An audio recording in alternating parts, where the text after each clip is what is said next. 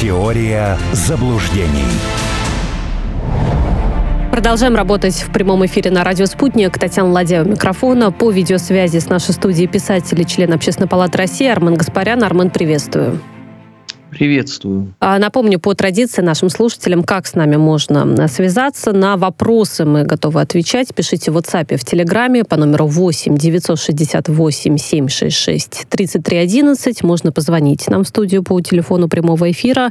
Плюс 7 495, код Москвы, 9595 912. Или же связаться с нами с помощью видеотрансляции. То есть оставить комментарии и вопросы там а, мы тоже видим.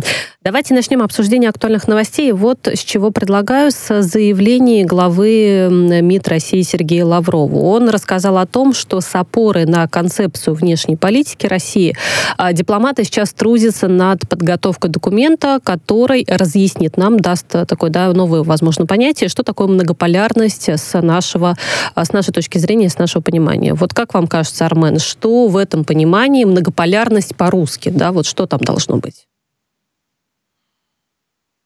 Ох, это хороший вопрос. Это давайте я уточню. Это надо объяснять э, гражданам России или э, гражданам сопредельных стран, потому что это разные вещи. А давайте гражданам России сначала.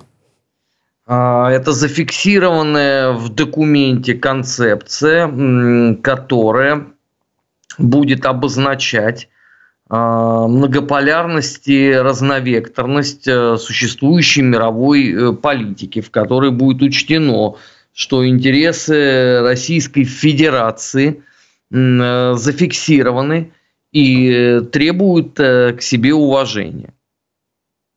Это если кратко. Это если кратко. Я так понимаю, именно вопрос уважения здесь, да, и соблюдения каких-то чужих интересов, это то, чего а, может не быть в понимании чужом, что такое многополярность, ну, то есть в том числе в понимании Запада. Нет, а что значит может не быть? Этого и так нету. Этого и так ну, нет. А, а, а что, процесс, э, извините, тотального расчеловечивания русских людей, он что, подразумевает э, какое-то э, уважительное отношение разве? По-моему, нет. И как раз концепция вот эта вот и должна быть зафиксирована.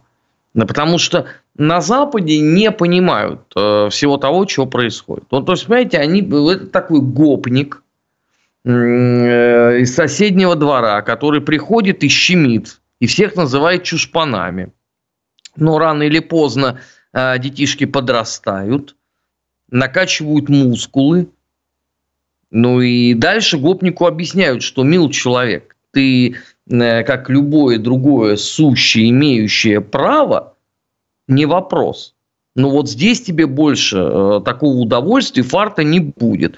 Хочешь приходить, соблюдай правила. Не хочешь, ляжешь. Ну, потому что по-другому, к сожалению, к огромному, не получается.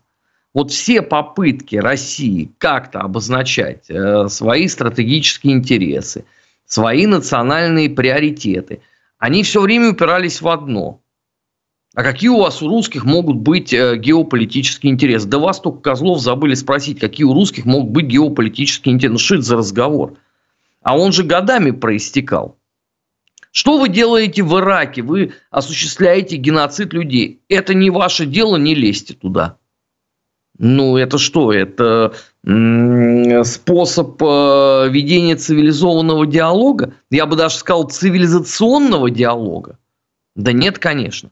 А в последние э, два года, ну мы вообще стоим на пороге уже трехлетия, э, вся эта концепция просто э, пошла в откровенный разнос. То есть такие, знаете, права качаловские. Кто больше накачал, тот и прав. Но это же не фундамент для каких-то переговоров. Собственно, Лавров же сегодня, если я не ошибаюсь, сегодня, да, сказал о том, что в данный момент из-за позиции Запада нет возможности проведения каких-то переговоров э, с Украиной. Я бы даже подчеркнула и сегодня. Не только сегодня, но и сегодня в очередной раз мы это сказали, да. Да, ну потому что это так и есть. Потому что ничего не воспринимается. Я думаю, что вы уже видели заявление Галафреда в The Economist. Так, о каком вы сейчас именно заявлении говорите? Ну что, это очень э, прикольно, руками украинцев их не жалко. В общем, а, да-да-да, да, нерв... вспомнила, да. Понимаете, ну это что, это позиция в международной политике?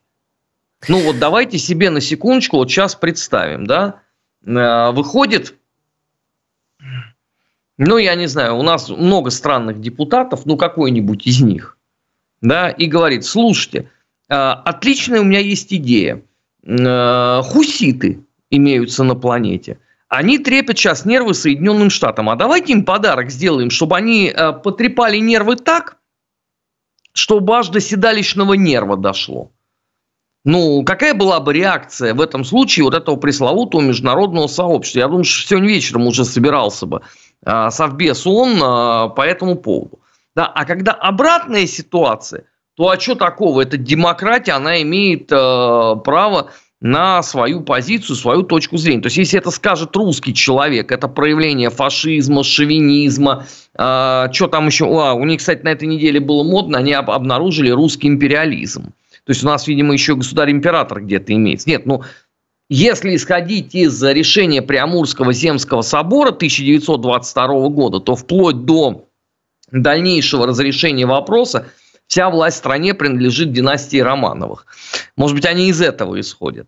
Ну, потому что империализм, да, подразумевается же что-то под этим э, словом. А если вот это скажем, э, скажет кто-то на Западе, это нормально, это демократия, это либерализм. Ну и, и как вы в таком э, случае будете вести даже не просто конструктивный, уже про это мы там вообще не говорим. Ну вот мы а никакой диалог и не ведем, да, по факту у нас получается. Давайте я процитирую, все верно нашла, главреда экономист, он об этом сказал. Давайте будем честны, финансировать Украину – это самый дешевый способ для США укрепить свою безопасность. Это точно, воюют украинцы, они же умирают, США и Европа просто отправляют оружие. И вот таким образом мы даем отпор Путину. Ну вот, получается, да.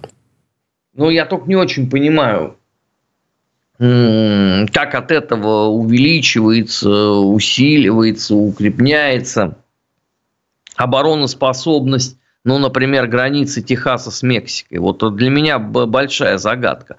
Как от того, что происходит на территории Украины, укрепляется обороноспособность Финляндии. Ведь очевидно, что как только туда зайдет контингент НАТО, что-то появится на нашей границе. Вот от этого – условно, жительница Хельсинки, какая-нибудь Кая Макканин, она точно будет себя чувствовать гораздо больше безопасности, чем когда на территории Финляндии ничего не было.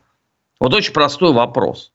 Ну и такой же вопрос, таких вопросов можно же здесь э, великое множество э, сформулировать. Здесь же речь-то не про обороноспособность абсолютно. А здесь речь о том, что вот Россия должна знать свое место в стойле. Ну, это не фундамент для разговора. Вы так можете разговаривать, э, при всем моем уважении великом, да, с какой-нибудь Аргентиной. Там президент идиот, он э, воспримет это как должное. А вот э, в России люди несколько другие. Они не любят, когда с ними говорят вот таким языком, еще черти просто абсолютные. Ладно бы там 80 лет назад. Это были противники Советского Союза, идеологические, какие угодно.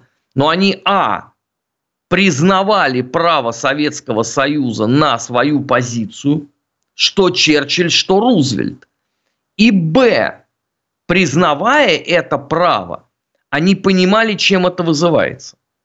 А здесь такой пришел старый хрыч, который того и гляди сдохнет на трибуне, который не помнит уже вообще в принципе ничего, и он будет объяснять русским людям, как им надо жить. Ты кто есть-то? Ну так, если разбираться. Ты со своим сыном лучше разберись. Наркошей и преступником. Но это же ему не так интересно, правда? Или там с своими подружками. Хиллари и Нэнси. Но это же не так интересно, да? А тут он России указывает. Ну, ну указывает дальше, не будет э, просто никакого разговора. Вопрос в другом. Что такими темпами они просто уничтожат украинскую нацию как таковую, она просто не сможет, э, извините, воспроизводиться. Ну, будет плюс один еще там, да, умерший народ. Это первое. И второе. Хорошо, а когда им эта игрушка надоест, и будет там выжженное пространство на Украине, то тогда что делать? Понимаете, э, подобного рода историй-то в мире не было. Фюрер множил на ноль. Фюрер отнимал экономический потенциал. Но кто об этом знал, кроме, извините, э, гауляйтеров и чиновников? В мире-то об этом узнали только после того, как Советский Союз организовал комиссию по расследованию злодеяний немецко-фашистских захватчиков. А до этого откуда это в мире было известно? Интернета не было. Телеграммщики, военблохеры и все прочие уроды, они же не сидели, не писали, это правда? Ну, а здесь это все да. в режиме реального времени происходит. Это иногда во вред, кстати говоря, и об этом с самого начала еще и в Кремле говорили, что вообще не стоит очень много там как-то распространяться, и, собственно говоря, ссылаемся только на официальные сводки Минобороны, но это так, в качестве примера, а, это правда. А вот смотрите, еще одно важное заявление Сергея Лаврова, что вопрос выхода из ОБСЕ пока не обсуждается, но он, понятное дело, висит так или иначе в воздухе. Я, знаете, сегодня вспомнила, читая эту новость, когда, подводя итоги вообще там 19 года в том числе, да, многие политики говорят, говорили, как классно, что Россия и российская делегация вернулась в ПАСЕ. Да, это немного другая европейская организация, но такая некая параллель, э, позвольте я проведу. А, и говорили, естественно, о том, что это важный шаг а, в наших эм, отношениях. Вот прошло, получается, 4 года, и мы теперь наоборот читаем об одном выходе, потом о другом выходе да, России из тех или иных э, международных, в том числе и европейских э, структур. Вот так вот мир у нас поменялся. Как мы быстро... Не, мир, не, мир не поменялся. Отношение к нам? Во-первых, поменялось отношение к нам. А, во-вторых, вы поймите, что э, человек раб привычек. На протяжении там 20 лет, два раза в году собирается делегация, она едет, она уже привычна к этому. Поэтому, конечно, она будет э, говорить, извините, как здорово, что нас снова пустили, мы будем выступать. Но давайте честно, треть процента населения России интересуется тем, что происходило на площадках ОБСЕ, ПАСЕ, Венецианской комиссии и любого другого подобного рода международного института. Меньше трети одного процента. Потому что если вы спросите вообще, а чем занимается Организация по безопасности сотрудничеству в Европе? Вот я уверяю вас, что если вы сходите по всем квартирам в доме, где вы живете, вам никто не ответит, что это вообще такое. Не, ну За конечно, что? там будет больше интересовать, сколько, ну там яйца стоят, цены, не знаю, там подорожали, да, еще что-нибудь такое, ну понятное ну, ну, дело. Правильно, ну правильно, это взгляд, извините, обывателя. А тут взгляд участника. Ну, конечно, прикольно поехать, э, потусоваться, тебя покажут по телевизору, ты потом э, придешь на радио «Спутник», расскажешь о том, как важно, что вы собирались сказать, только вас не услышали и так далее, и так далее. Эта модель работала из года в год. В принципе, после первого отчета наблюдательной миссии ОБСЕ по Донбассу можно было эту лавку закрывать. Но мы же этого не сделали, мы же до сих пор крутимся.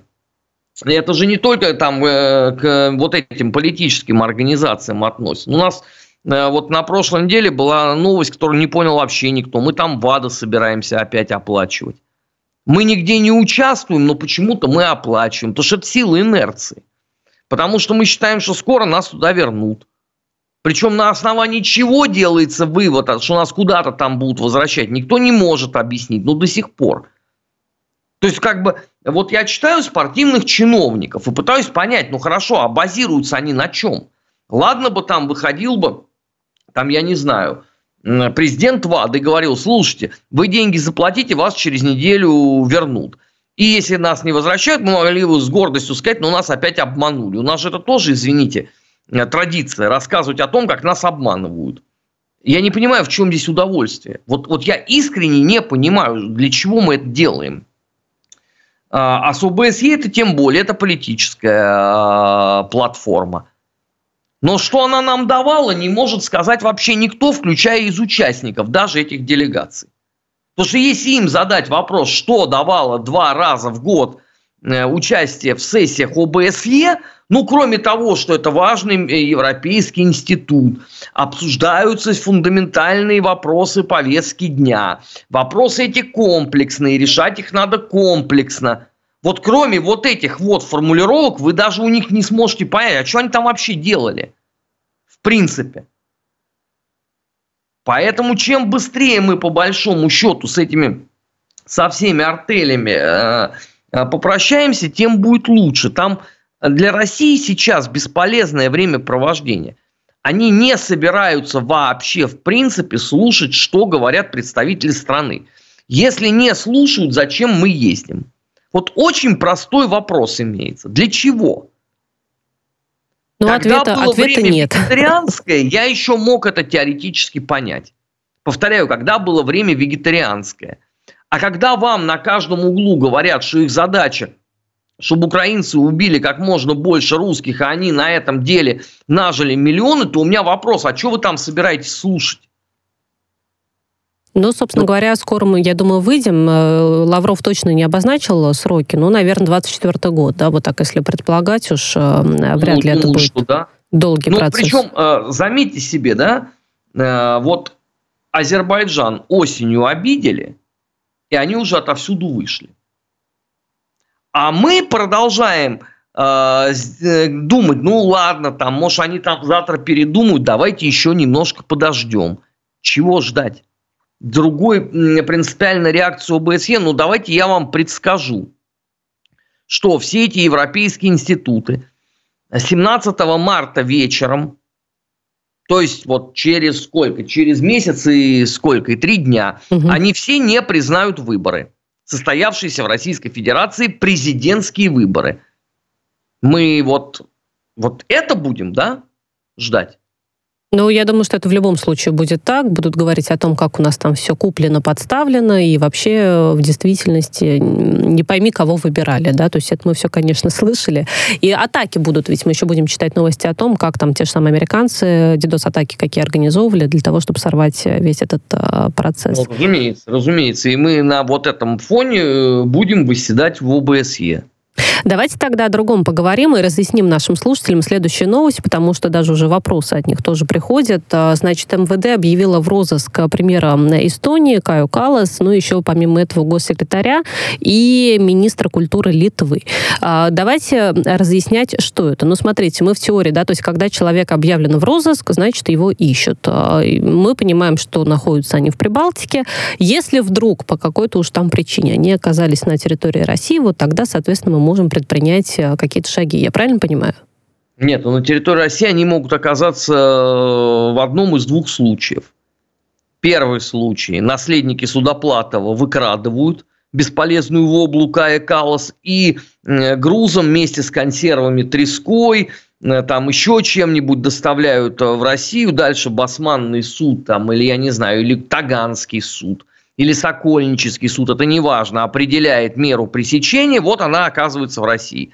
Это первый вариант. И второй вариант, он э, тоже теоретически допустим. Кая Калас садится на Абрамс, на, я не знаю, Лео Панзарь, на Челленджер и идет в атаку во время фортеции Авдеевка попадает э, в плен к русским, дальше ее переправляют сюда. Ну, просто вариант, что Кая Калас садится на Абрамс и пытается прорваться в Псковскую область, ну, я пока не вряд ли, да.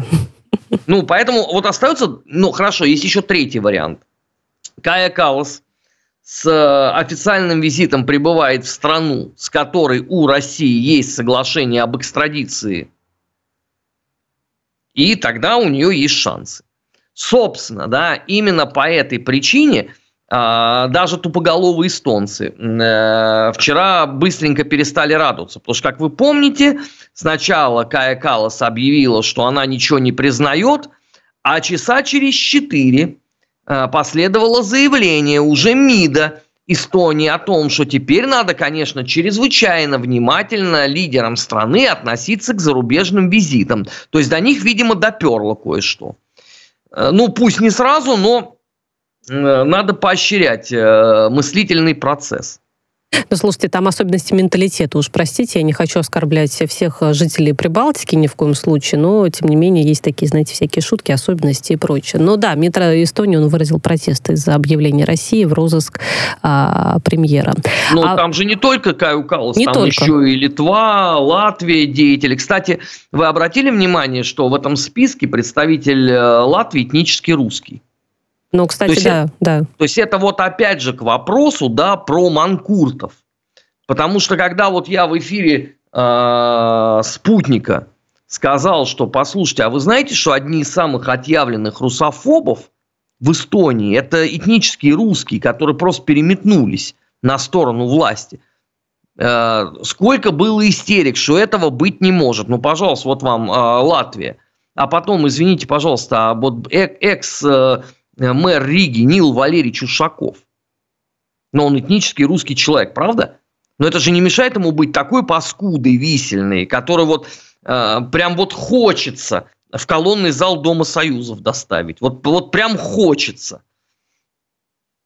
А как так думаете. А, Армен, вот сейчас есть всяческие сообщения, тоже такие прогнозы, пока не до конца точные, что скоро закроют границу с Эстонией, ну, как это, по примеру, с а, Финляндией было. Финляндия уже давно закрыла, постоянно там этот э, запрет продлевает, ну, непонятно, что бы сразу, там, не знаю, на год вперед это не сделать. Ну, да ладно, каждый месяц у них развлечение, продлить запрет. А с Эстонией границу закроют все-таки? Я думаю, что да. Но вообще как бы граница с Эстонией, она таит в себе э, немало сложностей. Просто, понимаете, э, разница вся в том, что на финнов-то мы обиделись и крепко, поэтому на каждый чих, который там происходит из, э, от чухонцев, это сразу истерика у нас ответная. А вот Эстония, это же бывшая союзная республика, и в глубине души, понимаете, к ним все равно вот остается симпатия. Именно по этой причине Кая Калас, которая русофобствует два последних года, только сейчас получила по заслугам. Потому что у нас вот трепетное отношение к постсоветскому пространству. Если бы Финляндия была бы союзной республикой, я вас уверяю, там было бы э, значительно тише. У нас просто к этому и, и трепет к союзной республике и страны бывшего соцлагеря. Но там же просто много и русских, мы тоже понимаем, да, соотечественников, которые по каким-то, может быть, просто семейным причинам туда уехали когда-то. Где, в Эстонии или в Финляндии? Нет, я про Прибалтику, Эстонию, там Латвию, а, Литву. Про Прибалтику. Слушайте, ну, там было много русских, и, извините, и сто лет назад, когда они себя провозгласили лимитрофами, и когда там была вполне себе правая диктатура. Но я вам должен сказать, что в Советском Союзе на это плевать хотели. В принципе. Да, во многом потому, что эти люди считались иммигрантами, политическими противниками э, и, и так далее, и так далее. Но э, можно я вот бестактный вопрос задам? А вот эти люди сейчас, они определились в своих взглядах? Ну, Или это они собир... хороший вопрос, на который мы до Нет, конца не знаем ответ. это вопрос потому что прежде чем э, переживать, рвать на себе рубашку, Э, и обливать э, клавиатуру слезами, давайте мы уточним важный момент. Были ли эти люди определившимися после событий 24 э, февраля 2022 года? А то, знаете, у нас как странно тогда получится. То есть в России все разошлись на два строя. Да, строй 2%, из которых потом еще значительная часть убыла в ту же самую Прибалтику – Э, и штурмовала Верхний Ларс, и строить тех, кто остался с родиной. Вот в частности, в Эстонии живет э, госпожа Соболь, иноагент. Вот мне абсолютно наплевать, что там с ней сделают. Пусть хоть на дыбу отправят, ну правда. Но исходя из логики, что это гражданин России, да, я должен уже вот э, как нет, бы нет, нет, я сейчас о других. Я говорила, знаете, о бабушках, старте. о дедушках, которые еще во времена Советского Союза туда уехали. Я бы сказал я бы и про бабушек, бы и про дедушек. Давайте... Так Камасутра не велит. Понятно, тогда не будем. В общем, после новостей уже перейдем к другой теме. А сейчас, собственно говоря, послушаем актуальные события и новости и скоро вернемся.